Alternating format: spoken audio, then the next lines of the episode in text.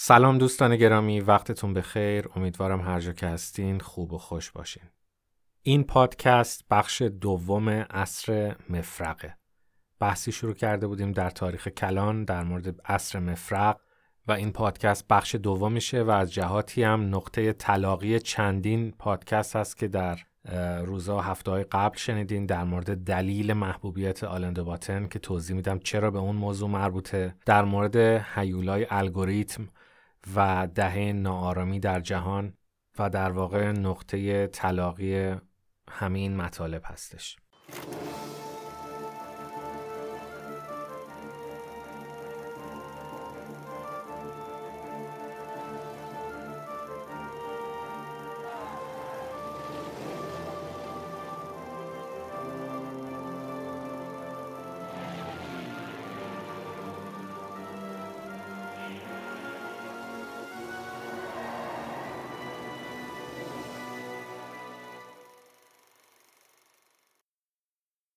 مطلبی که امروز خدمتون میگم که البته بیشتر این مطالب حالت ارتباطی دارند و از یک کتاب واحد نیستن. بخشیش از کتاب نویسنده هستش به نام اریک کلاین استاد علوم کلاسیک و انسانشناسی دانشگاه جورج واشنگتن. این کتاب هست 1177 پیش از میلاد سالی که تمدن فرو پاشید 1177 The Year Civilization Collapsed. و ارتباطش با زمان حال زمان ما از کتابی هستش به نام The Upside of Down.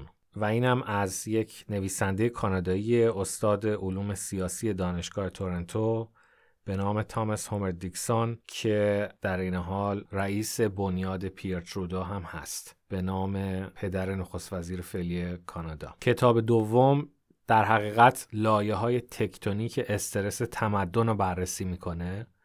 مثل انرژی مثل زلزله مثل تغییرات اقلیمی مثل مشکلات جمعیتی و مسائل مهاجرتی که همه مو به مو شباهت پیدا می‌کنه با همون لایه های تکتونیک استرس تمدن در قرن دوازده بیش از میلاد و عصر مفرق. در واقع یه بررسی ارتباطی بین عصر مفرق در دوران باستان و قرن 21 دوران فعلی. در پادکست قبلی خدمتون گفتم که تاریخ رو می‌تونیم به چند شکل بررسی کنیم. یکی میتولوژیکاله استور شناختی. یکی آرکیولوژیکاله باستان شناختی. دیگری کازمولوژیکاله یعنی کیهان شناختی. و یکی هم هیستوریکاله یعنی دوره ماقبل تاریخ و تاریخ. از بین همه اینها ما در واقع مقصودمون و منظورمون تقسیم بندی باستان شناختیه که گفتیم باستان شناسی به نام سی جی تامسون اومد گفت عصر حجر، عصر مفرق، عصر آهن و ما می‌خوایم راجع به عصر مفرق حرف بزنیم. اما شاید بپرسید که حالا از تمام این ادوار چرا عصر مفرق؟ اهمیت این عصر در چیه؟ ببینید عصر مفرق وقتی اینطوری گفته میشه برانز ایج شاید ما یه مقدار به نظرمون ناآشنا برسه. ولی اگه بگیم که چه اتفاقایی در عصر مفرق افتاده همه این عصر رو می‌شناسن.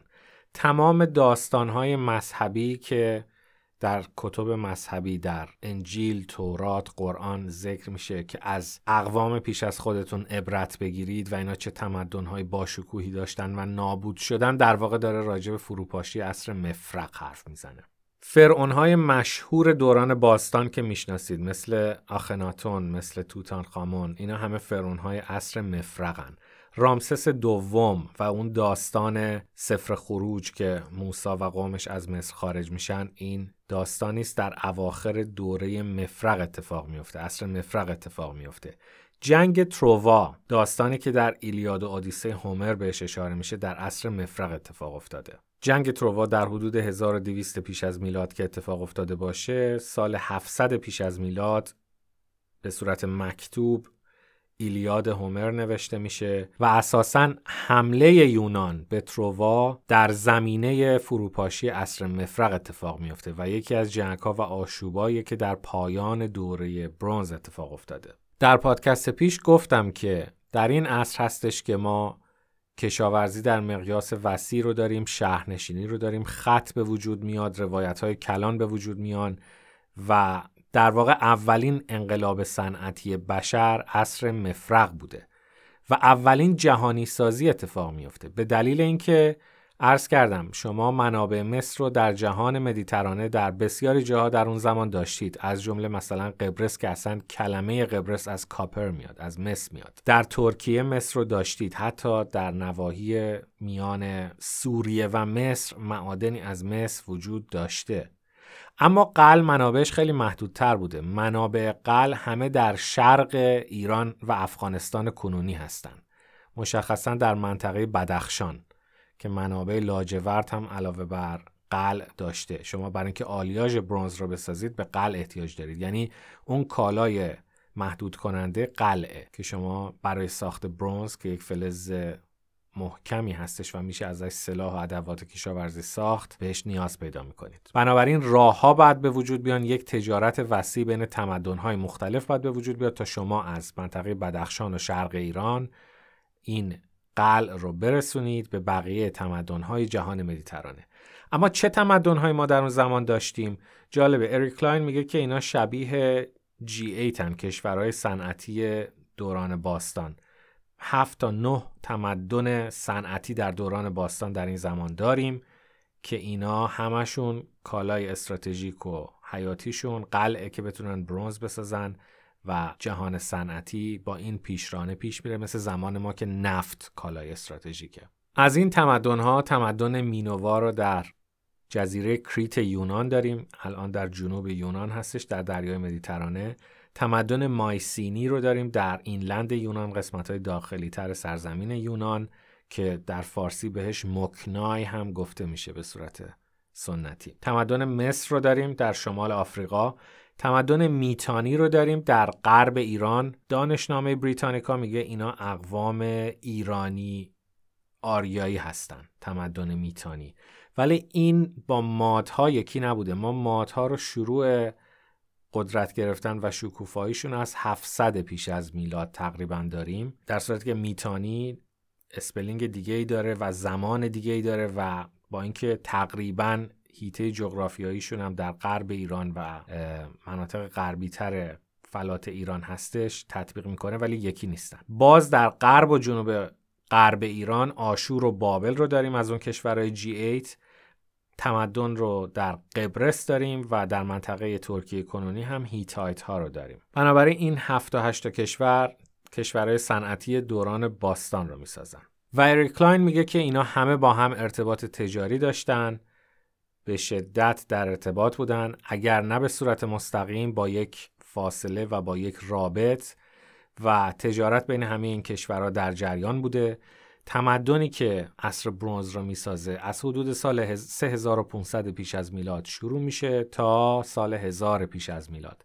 یعنی در یه بازه زمانی 2000 2500 ساله یه انقلاب صنعتی با محوریت برونز شکل می‌گیره و یک جهانی سازی حول این محور شکل می‌گیره. اما تمام این تمدن ها در حدود سال 1177 پیش از میلاد برای اینکه در بعضی کتیبه های مصر به این شکل ثبت شده. دچار فروپاشی میشن و یکی یکی دیگه نامی ازشون برای چندین قرن شنیده نمیشه و تمدن به شدت دچار انحطاط و زوال میشه. خط از بین میره ابزارهای تولید بسیار ساده تر میشن مردم شهرها رو ترک می‌کنن. در آوارهای باستان شناختی ما شواهدی از جنگ و نابودی در شهرهای مرکزی این تمدن جهانی می‌بینیم.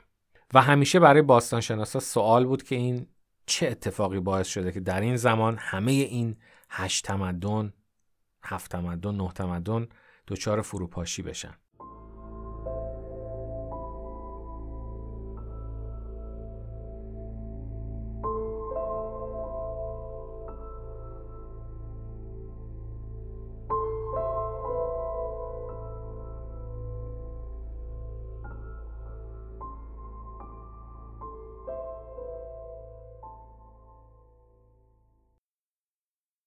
تا الان علتش رو بر اساس کتیبه هایی که در مصر پیدا شده و بعضی کتیبه ها که در سوریه پیدا شده بود در کاخ شاهان مردمان دریانورد می‌دونستند در مباحث جغرافیای سیاسی ما خیلی صحبت کردیم از اینکه یکی از راه های خیلی خوب و خدش ناپذیر تقسیم تمدن بر اساس تمدن های دریایی و تمدن های خشکی هستش.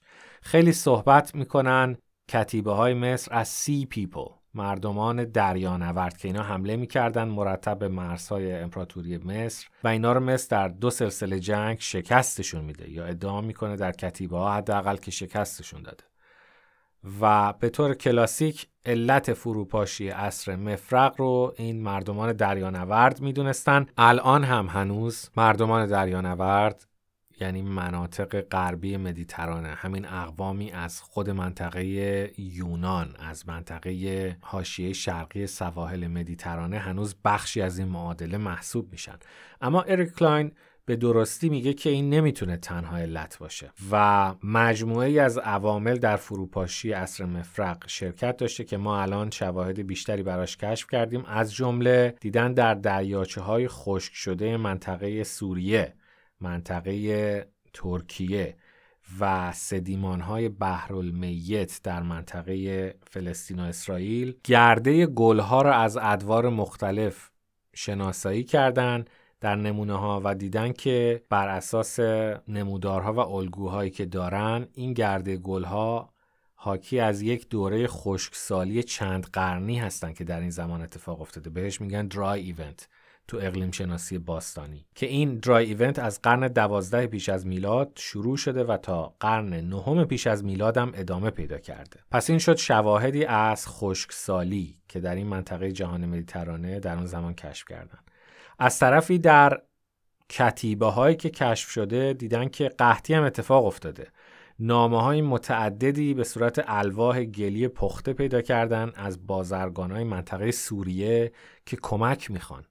و میگن که شهراشون دچار قحطی شده در اثر خشکسالی. از طرفی خب قحطی هم باعث مهاجرت های زیاد شده در این منطقه. یعنی اریک کلاین یکی از ادعاهایی که می‌کنه اینه که این Sea People همشون هم جنگجو و سرباز نبودن و خب مهاجم به صورت نیروی نظامی نبودن. بلکه خیلیاشون با خانواده مهاجرت کردن از جایی به جایی و در واقع موج مهاجرت های وسیع بوده که در اون زمان اتفاق افتاده به دلیل خشکسالی و به دلیل تغییرات اقلیمی. از طرفی پادشاه ها کتیبه های کشف شده باز در همین مناطق که پادشاه ها به هم نامه نوشتن و از هم کمک خواستن در مقابل ارتش های مهاجم و از Sea People یاد کردن. از جمله مثلا پادشاه منطقه‌ای در ترکیه کنونی و قبرس به هم نامه نگاری کردن و از هم دیگه کمک خواستن باز استرس دیگه که همزمان در این منطقه اتفاق افتاده استرس زلزله بوده. می‌دونیم که این منطقه در کمربند زلزله قرار داره و لایه های تکتونیک به هم می‌رسن که تقریبا در حاشیه شمالی دریای مدیترانه است. یعنی از جزیره کریت کرت یونان رد میشه از قبرس رد میشه از مناطقی در ترکیه رد میشه و وارد کشور ما میشه. و یا مناطق سیسیل و جزایر جنوبی ایتالیا. در این شهرها دیدن که زلزله اتفاق افتاده. هم اجسادی کشف شدن که زیر آوار موندن و با آوار کشته شدن. مثلا شبیه چیزایی که فجایعی که الان هم عکساش گاهی وقتا از زلزله های کنونی در میاد که مادری که سعی کرده فرزندش رو حفظ کنه هر دو زیر آوار موندن چنین اجسادی و ما از دوران باستان هم دقیقا به همین شکل داریم در این منطقه و در منطقه مکنای یا مایسینی یونان مثلا. اما در دوره جهانی سازی پیش از اینکه این فجایع اتفاق بیفته کما بیش به طور همزمان این شهرها همه با هم در مبادله بودن. یعنی مثلا یک کشتی در سواحل ترکیه پیدا شده که غرق شده بوده. و این کالاها و صنایع تقریبا تمام این هفش تمدن رو حمل می‌کرده. یعنی هم شمش قلع و مس بوده توی کشتی هم رزین بوده و کهربا بوده که باهاش موم درست می‌کنن و اشیاء زینتی درست می‌کنن و عطر درست می‌کنن. هم عاج بوده. یعنی از تمام این تمدن هایی که در این منطقه خاورمیانه و منطقه مدیترانه وجود داشته اشیایی در این کشتی هست که نشون میده چقدر این تمدن جهانی بوده. و حالا این سوال پیش میاد که آیا globalism خوبه یا بده؟ ما الان کسانی رو داریم که به صورت فلسفی و ایدئولوژیک میان globalism رو رد می‌کنن یا میگن globalism هرچه connection بیشتر باشه به نفع بشره. موضوع اینه که شبیه اینه که ما بیایم بگیم مثلا در دوره زندگی پروانه دوره کرم خوبه یا دوره که پروانه در پیله‌س خوبه یا شفیرگی خوبه. یعنی وقتی که آب و هوا و اقلیم و جغرافیا به بشر مجال میده globalism خود به خود پیش میره. اینطوری نیست که ما بگیم کدومش به صلاح یا کدومش نیست. بستگی به زمان داره و بستگی به مکان داره. و وقتی هم که اقلیم و جغرافیا سر ناسازگاری می‌ذارن خود به خود globalism دچار فروپاشی میشه. و این سوال هست که در عصر ما همه چیز دلالت بر این می‌کرد که globalism پیش خواهد رفت. حتی تا پایان دوره پرزیدنت اوباما همه فکر می‌کردن که این آینده جهان دهکده جهانی. ناگهان چه اتفاقی افتاد؟ آیا این فقط اثر صندوق رأی بود؟ یا صندوق رأی نشانه بود یه علامت بود و نه علت. چرا ناگهان دنیا به سمت پوپولیزم پیش رفت؟ چرا ناگهان به سمت ناسیونالیزم پیش رفت؟ الان دیگه که یکم از این قضیه گذشته و این دهه ناآرامی رو پشت سر گذاشتیم ضمن که مرتبم داره بیشتر میشه. یعنی همین زمان که داریم حرف می‌زنیم از هنگ کنگ که صحبت کردم در اون پادکست هیولای الگوریتم تا فرانسه تا آمریکای جنوبی تا خاورمیانه کشورهای بیشتر و بیشتری وارد آشوب و ناامنی و ناآرامی میشن و در جهات مختلف بعضیاش در جهت لیبرالیزم بعضیاش در خلاف جهت لیبرالیزم این علتش نمی‌تونه جذابیت یه ایدئولوژی خاص باشه مثلا سوسیالیزم یا مثلا تجارت آزاد. به نظر میاد که از یه جایی بعد از دهه اول قرن 21 بشر از مسیر جهانی سازی یه دور 180 درجه زد و برگشت یعنی یه یوترن کرد. و این یوترن یه یوترن ایدئولوژیک نبود یه بازگشت و عقب گرده فکری نبود که مردم دنیا ناگهان به این نتیجه رسیده باشن. حاصل ترس هایی بود که در جامعه یکی از مهمترین ماشه یکی از مهمترین عواملش موج مهاجرت بود. موج مهاجرت الان دارن صحبتش می‌کنن که باز عامل اصلیش و یکی از عوامل اصلیش استرس اقلیمی بود که در منطقه خاورمیانه اتفاق افتاد. مثلا در مورد سوریه واقعا یه سری از روستاها و یه سری از کشاورزا کاملا ورشکست شدن و اینا وارد شهرهایی شدن که در اونجا کاری نداشتن. و این خودش تنش و ناآرامی و اتفاقات بعدی رو تشدید کرد. معمولا پوپولیزم و ناسیونالیزم افراطی وقتی تشدید میشه که مردم میترسن و این ترس مثلا در اروپا یکی از ماشه همین مهاجرت های زیاد بود و در پادکست قبلی من راجع به این صحبت کردم که اینترنت و الگوریتمای اینترنت که همش در پی watch time بیشتر و engagement بیشتر مخاطب هستن این ترسا رو تشدید می‌کنن. در کتاب Upside of Down The Upside of Down نوشته تامس هومر دیکسون به اینترنت و به connection و شبکه در هم تنیده روزگار ما به عنوان یه اثر کاتالیزور و multiplier اشاره می‌کنه. یعنی میگه وقتی که تمدن کاملا در هم تنیده و مرتبط هست به وسیله اینترنت یه خبر ترسناک چه راست و چه دروغ. چون بسیاری از این اخباری که در مورد مهاجرین در اروپا منتشر می‌شد یه مقدارم اغراق‌آمیز بود دیگه. اما همه اینها ترس و وحشت بیشتری ایجاد می‌کنه به دلیل اینکه همه به هم مرتبطن و میگه هر زمان در دوران باستان گلوبالیزم به یه سطحی رسیده مثلا در دوره‌ای که راه های ابریشم از شرق تا غرب اوراسیا رو به هم مرتبط می‌کردن یکی از چیزهایی که از این راه ها عبور کرد تا اون بود که دو سوم جمعیت اروپا رو نابود کرد. ترس و وحشت و شایعات هم از چیزهای دیگه که در این مواقع اتفاق میفته و ناگهان می‌بینین مسیر سیاسی یک کشور رو عوض می‌کنه و مخصوصا در کشورهایی که الگوی دموکراتیک دارن به محض اینکه مردم میترسن پوپولیستا جون می‌گیرن و ناسیونالیستا و نجات پرستا افراطی جون می‌گیرن و اون گلوبالیزم کاملا وارونه میشه و مسیر عوض می‌کنه. بنابراین اتفاقی که در دوران باستان افتاد این بود که مجموعه از چندین استرسور عامل فشار به تمدن همزمان اتفاق افتاد. از جمله خشکسالی و قحطی هایی که به دنبالش اتفاق افتاد و شورش هایی که در اثر نارضایتی و افزایش فشار و کاهش عدالت اجتماعی به وجود اومد. از جمله تمدنهایی که راهی ندیدن جز که به دیگران حمله کنن یا ناآرامی و بیثباتی رو در کشورهای همسایهشون تشدید کنن. همه این اتفاقا که افتاد اون راه های ارتباطی منقطع شدن. کالای کلیدی قلع بود که از یک مسیر شرقی غربی بسیار طولانی میبایست عبور می‌کرد. وقتی این تمدن دیگه با هم دیگه دوست نباشن خب طبیعتا کالای استراتژیک هم عبور نمی‌کنه و این تمدن ها دچار فروپاشی میشن. و در واقع اریک کلاین میگه که حملات اون کشورهای دریانورد حاشیه مدیترانه آخرین حلقه از سلسله وقایعی بود که منجر به این فروپاشی نسبتا وسیع در دنیای صنعتی عصر مفرق شد.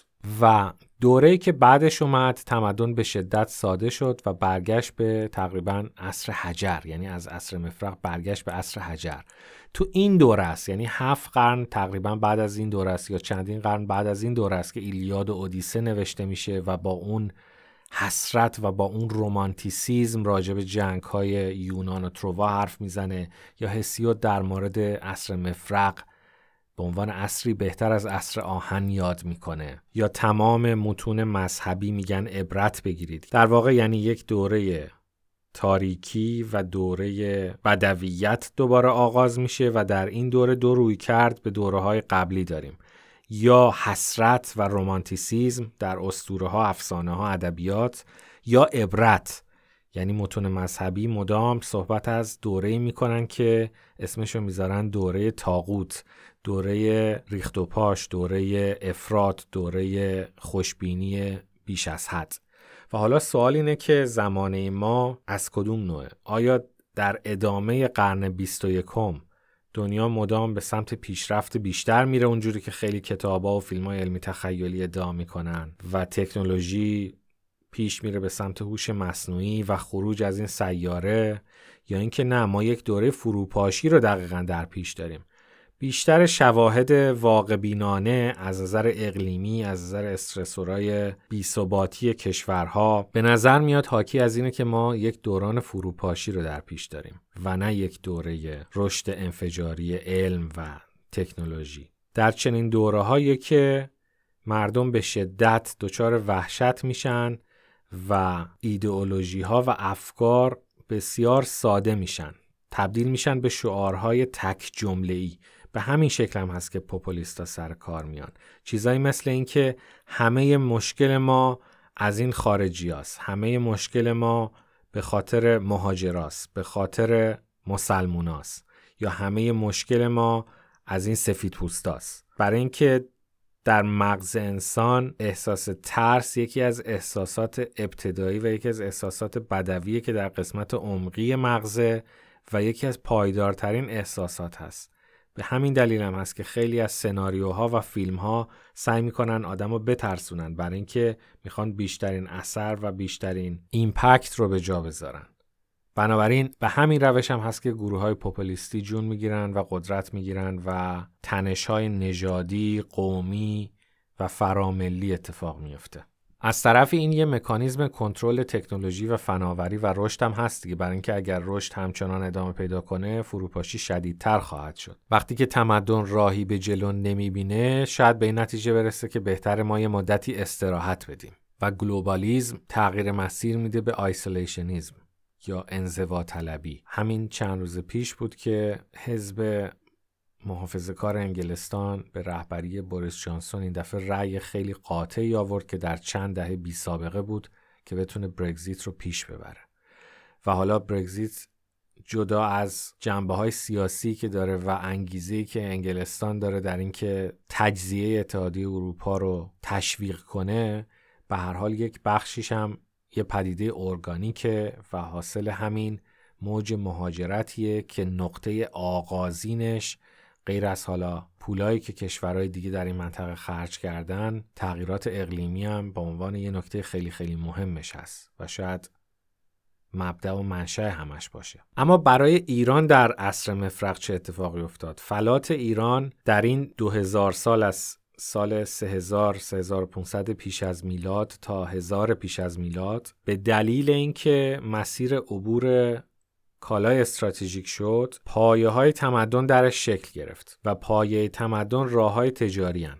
از طرفی در خشکسالی ها با اینکه آسیب دید در خشکسالی های 1200 تا 900 پیش از میلاد ولی به دلیل سطح وسیع و دره ها و حوزه های آبگیری که داشت از دوره های کوتاه سیلاب ها تا حدی از اون فروپاشی اقلیمی در امون موند و در واقع اگر ایرانی از 2700 تا 2500 سال پیش با تمدن ماتها و بعد پارسها قدرت می‌گیره بخشیش به خاطر فروپاشی تمدن در عصر مفرق بود. یعنی تمدن هایی که همگی می‌تونستن ایران را مهار کنند و در سایه قرار بدن و تحت شعا قرار بدن همگی از بین رفتن.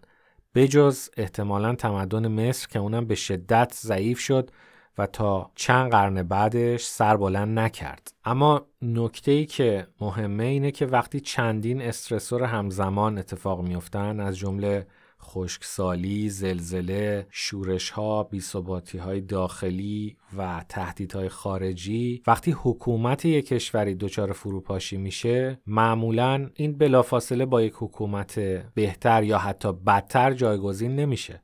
بلکه با یه دوره نسبتا طولانی چند قرنی بیحکومتی جایگزین میشه. یا حداقل این چیزی بوده که سابقش در تاریخ وجود داره. در دوره ما اگر کشورها وارد جنگ جدی با هم بشن مسئله ای که در تاریخ سابقه نداشته وجود سلاحهای اتمیه که اونقدر هست که بتونه برای چند مرتبه تمام کره زمین رو از حیات پیچیده یعنی حیات پرسلولی پاکسازی بکنه و اگر چیزی باقی بمونه باکتری ها و موجودات تکسلولی خواهند بود. پس اینجاست که ما متوجه میشیم چرا همه دنیا بعد از هزاران سال این دیگی که جوشیده و این آشی که هم خورده همه یک نجات پیدا نکردن همه یک زبان پیدا نکردن همه یک مذهب پیدا نکردن برای اینکه یه دوره های طولانی از شکوفایی و پیشرفت و رشد اقتصادی و globalism جایگزین شده با یه دوره های به همون اندازه طولانی از انزوا. در این دوره های انزواست مثلا در دوره امپراتوری روم تقریبا تمام اروپا رو تسخیر می‌کنه ولی زبان زبان لاتین نمیشه. و در دوره فروپاشی امپراتوری روم از اون ریشه زبان لاتین بقیه زبانهای اروپایی زاده میشن. خیلی برای ما تصور سخته که زمانی برسه که انگلیسی دیگه زبان بین المللی نباشه ولی این کاملا در تاریخ سابقه داشته و می‌تونه اتفاق بیفته. کافیه که این نظام بانکی نظام اینترنت از هم بپاشه. و این اگر تنها چند قرن ادامه پیدا کنه زبان انگلیسی به سرعت از یادها میره و محدود میشه به همون منطقه‌ای که به صورت نیتیو این زبان صحبت می‌شده. حالا اگه فکر کنیم که مردمان عصر مفرق راجع به همین اتفاقات چی فکر می‌کردن کاملا لوکال فکر می‌کردن نمی‌تونستن از این دید کلان به موضوع نگاه کنن. ادهیشون مدام مشغول سرزنش کردن حکومتاشون بودن به دلیل فساد و به دلیل بیلیاقتی. درست مثل الان. و مسئله رو احتمالا ایدئولوژیک می‌دیدن. حتما کسایی بودن که می‌گفتن به خاطر ندانمکاری و ضعف نهادها داره این اتفاق ها میفته و نمی‌تونستن همه مسائل رو در یک نگاه کلان ببینن. عده دیگه بودن که کشورهای همسایه رو متهم می‌کردن مثل کتیبه های مصری که از مردم سرزمین های دریانورد حرف می‌زنه. حتما عده زیادی از مردم بودن که خدایان رو متهم می‌کردن. عده خیلی خیلی کمی حتما بودن که بیان بگن انسان هم مثل بقیه موجودات زنده این سیاره تحت تاثیر جغرافیا و تحت تاثیر اقلیم هست که اقلیم هم در واقع همون جنبه سیال و جنبه فرار جغرافیاست. ما در نظریات جغرافیایی مثل دکتر جرد دایموند که نویسنده کتاب اسلحه میکروب و فولاد هست اولویت رو به این ساختارهای کلان میده یا در کتاب The Upside of Down که الان صحبتشو خدمتون کردم استرسورهای کلان مثل استرسورهای جمعیتی، افزایش جمعیت، مهاجرتهای وسیع و سنگین در اثر تغییرات اقلیمی، زلزله های متعدد که تقریبا میگن هر 400 سال یک بار اتفاق میفته بهش earthquake storm هم میگن یعنی طوفان زلزله. یعنی وقتی که لایه های تکتونیک استرسشون خالی نمیشه و مثل یک زیپ که باز میشه یا بسته میشه در امتداد کمربند زلزله زلزله های متعدد اتفاق میفته ولی در روی قضیه و در سطح چیزی که مردم می‌بینن این هستش که کشور و اون دستگاه ها غذا نتونستن تامین کنن راه ها رو نتونستن امن کنن. دشمنان خارجی رو نتونستن شکست بدن و همه رو به بیلیاقتی و فساد نهادها و حکومت نسبت میدن. این شبیه داستانی هستش که در کتاب چرا ملت ها شکست می‌خورند داران آسمغلو یا عجم اغلو به عنوان علت معرفی میشه. یعنی نهادهای محکم و منسجم در تمدن بشری در اثر دوره های طولانی ثبات به وجود میان. در واقع تمدن یعنی حال خوش در اثر هوای خوش. وقتی هوای خوش و اقلیم خوش در طی چند نسل با ثبات باقی موند و تکرار شد شما مجموعه از تصمیمات درست می‌گیرید مجموعه از تصمیم سازان درست سر کار میان که اثر تجمعیش در کنار هم میشه تمدن. وقتی که این به هم خورد و استرسورهای زیادی همزمان حمله کردن احساس ناامنی احساس بدبینی که ایجاد میشه و هر کس دلش می‌خواد که فقط گلیم خودش رو از آب بیرون بکشه خب این طبیعتا در تصمیمات حکومت تاثیر می‌ذاره و مرتب آدم های نالایقتر و نالایقتر سر کار میان و آدم های لایق حذف میشن به دلایل مختلف. بنابراین اینکه بگیم نهادها و قانونگذاری به تنهایی می‌تونن یه تمدن رو بسازن یا ویران کنن این یکم ساده انگاریه. در کتاب های بعدی جرد دایمون در کتاب آبهیوال یا آشوب مثلا استرسورهای اقلیمی زمان ما رو مثلا در میدوست آمریکا منطقه کالیفرنیا آتیسوزی جنگلا خشکسالی کالیفرنیا و لندسلاید. خب اینا همه چیزهایی هستش که باعث شده جمعیت اونجا جابجا جا بشه. خشکسالی های بیشتری که در آمریکای جنوبی اتفاق افتاد این جمعیت رو هل داد به سمت مرزهای جنوبی آمریکا. و آمریکا یه زمانی این مناطق رو به وسیله سفید پوستان ستل کرده بود. یعنی اومده بود در اون سوی مرز خودش بین اسپانیای استعماری اون زمان و آمریکا سفید پوستا رو اسکان داده بود و بعد با جنگ مناطقی رو که الان کالیفرنیا و جنوب غرب آمریکا رو تشکیل میده از اسپانیا گرفت با جنگ. سال 2016 تیم مارشال در کتاب Prisoners of Geography در قید جغرافیا این ترجمه که من به کار می‌برم در قید جغرافیا. ترجیح میدم زندانیان جغرافیا رو به کار نبرم برای اینکه جغرافیا همش جبر و زندان نیستش. اگه که به رسمیت بشناسیم اثرش رو می‌تونیم کنترلش کنیم و می‌تونیم حداقل تا حدود زیادی اثرش رو تعدیل کنیم و زهرش رو بگیریم. در اون کتاب پیش از اینکه دونالد ترامپ سر کار بیاد میگه که اون مرسا ناآرومن و موج مهاجرا از مکزیک به آمریکا حمله کردند و از کشورهای جنوبی تر آمریکای جنوبی. بنابراین این مسئله نیست که بشه به دونالد ترامپ محدودش کرد و بگیم این یه هیستریا هستش که اون می‌خواد دیوار بسازه. تیم مارشال صریحا میگه که همونطوری که ما زمانی با سفید پوستا از مرز عبورشون دادیم و اون قسمت ها را از مکزیک و از اسپانیا گرفتیم همونطور داره مکزیک و آمریکای جنوبی با این رنگین پوستان کاتولیکی که در اون سوی مرز اسکان میده این قسمت ها رو از ما خواهد گرفت و این تکلیف باید یه زمانی روشن بشه. حالا در این فاصله قانون اساسی درخشان آمریکا که تغییری نکرده. ولی ما می‌بینیم که چقدر بیثباتی و آشفتگی و بلا تکلیفی در سپهر سیاسی آمریکا می‌بینیم با این رئیس جمهور فعلی و بنابراین یه خورده ساده اندیشیه که ما بخوایم بگیم آمریکا از نبوغ نهادهاش ابرقدرت شد یا در اثر فساد نهادهاش زمین خورد. در فاصله این دو اتفاق استرسورهای اقلیمی بسیار زیادی برای آمریکا اتفاق افتاد. از چندین هاریکین در ساحل شرقی بگیرید تا خشکسالی های وسیع میدوست و جنوب غرب آمریکا. و هر جای دیگه در خاورمیانه در شمال اروپا. کشورهایی که هنوز با ثبات موندن معمولا کشورهایی که هنوز تونستن استرسورهای اقلیمیشون رو مهار کنن یا هنوز از نظر اقلیمی وضع خوبی دارن. ولی مدام گزارش میاد که تولید سالانه قلات و گندم داره کمتر میشه و در این حال جمعیت هم داره زیاد میشه.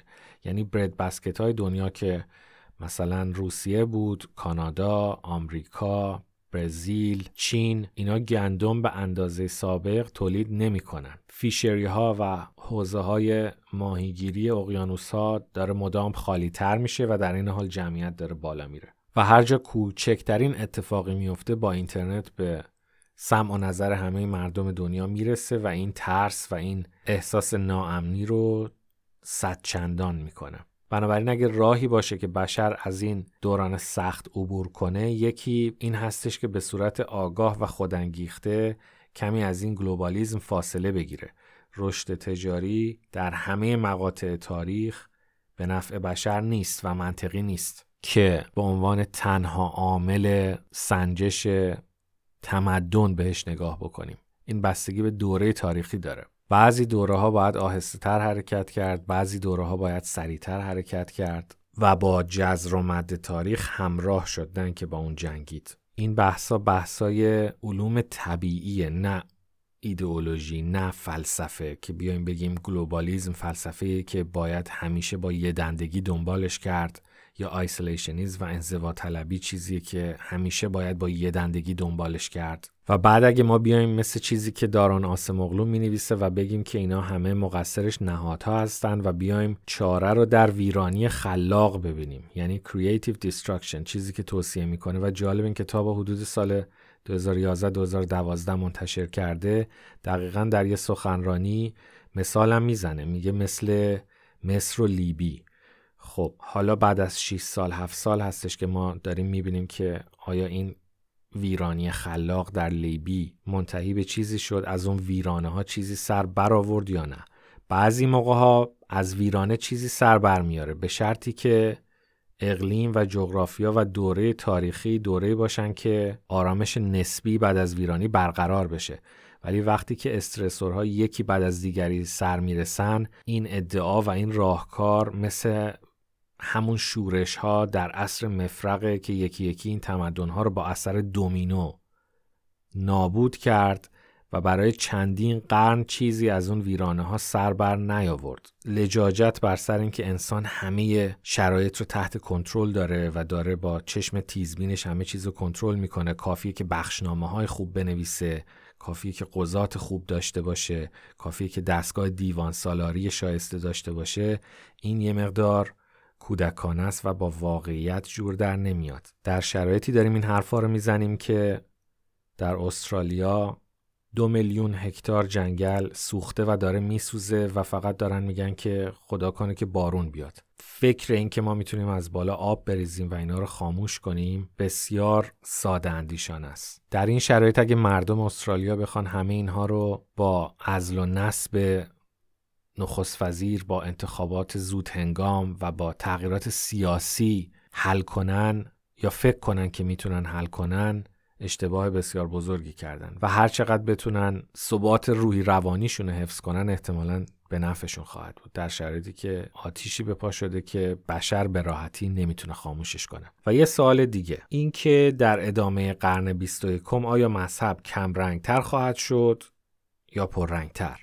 یه الگویی که ما مدام در تاریخ می‌بینیم اینه که در دوره های گلوبالیزم، در دوره های رشد، رفاه و انقلاب صنعتی معمولا قانون حاکم میشه و گویا انگار نیاز به مذهب برای مردم کمتر میشه و مردم میزان تسامح و تساهل در بینشون و در جوامعشون بالا میره. این اتفاقیه که در امپراتوری روم میفته این اتفاقیه که در دوره هخامنشی و قدرت اوج قدرت امپراتوری ایران میفته مردم چندان مذهبی نیستن. مذهب زردشتی مذهب جدی و مذهب قالب فلات ایران نیست. با وجود اینکه وجود داره. اما هر وقت که تمدن دچار فروپاشی میشه مذهب به عنوان یه عاملی که میاد اخلاق و, وجدانیات و, و بعضی از قوانین رو درونی سازی می‌کنه و نیاز وجود یک عامل بیرونی رو کم می‌کنه برای اینکه دیگه اون عامل بیرونی وجود نداره تمدن وجود نداره. دستگاه دیوان سالاری حساب و کتاب و دفتر و دیوان دیگه وجود نداره.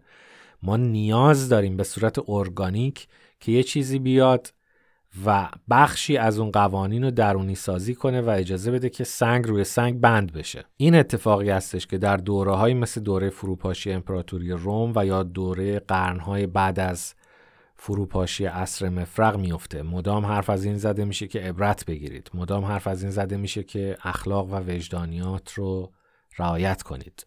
یعنی همون جور که globalism و isolationism مثل یه الاکلنگ میمونند و نمیشه بگی کدوم خوبه و کدوم بده دین و قانون هم رقیب هم نیستن. در دوره قانون توسط حکومت قابل اجراتر میزانی از تسامح و تساهل فرهنگی در جوامع دیده میشه. ولی هر وقت که حکومت ضعیف میشه و قانون external قانون بیرونی دیگه جاری نمیشه قانون درونی به صورت مذهب و روایات و اخلاقیات و وجدانیات میاد جاشو می‌گیره که حداقل چیزی برای پیوستگی جوامع بشری هنوز وجود داشته باشه. هرچه در ادامه این قرن شرایط به انسانها سختتر بشه هرچه حکومتها ناکارآمدتر و ناتوانتر بشن منطقیه که تصور کنیم که مذهب اتفاقا پررنگتر میشه و آدما به هر چیزی که باور دارن باید دو دستی بچسبن برای اینکه بتونن زنده بمونن و دیوانه نشن و به مرتبه حیوان تنزل پیدا نکنن و دلیلی برای زنده موندنشون پیدا کنن. چه وجه خوبش یعنی وجدان و اخلاقیات و مذهب به عنوان امید به زندگی و چه وجه بدش که همون مذاهب افراطی یا فرقه های افراطی و خشن هستند همش در ادامه این قرن در کنار هم بیشتر خواهد شد و کمتر نخواهد شد. کسایی که امید دارن که ببینن آتئیزم در ادامه این قرن جهانی میشه و فراگیر میشه احتمالا خیلی با شگفتی روبرو میشن. این بویه که از اوضاع جهان شنیده میشه در ادامه این قرن با توجه به همه وقایع در کنار همدیگه یعنی شواهدی که تا الان دیگه داریم می‌بینیم مثل دهها کشوری که بی شدن از شرق تا غرب و چیزی که از دانشمندا میشنویم در مورد پیش های اقلیمی دهه های آینده چیزی که از نمودارهای جمعیتی می‌بینیم که در ادامه این قرن به 9 میلیارد و بالاتر از 9 میلیارد خواهیم رسید. و چیزی که از سابقه تاریخی می‌دونیم.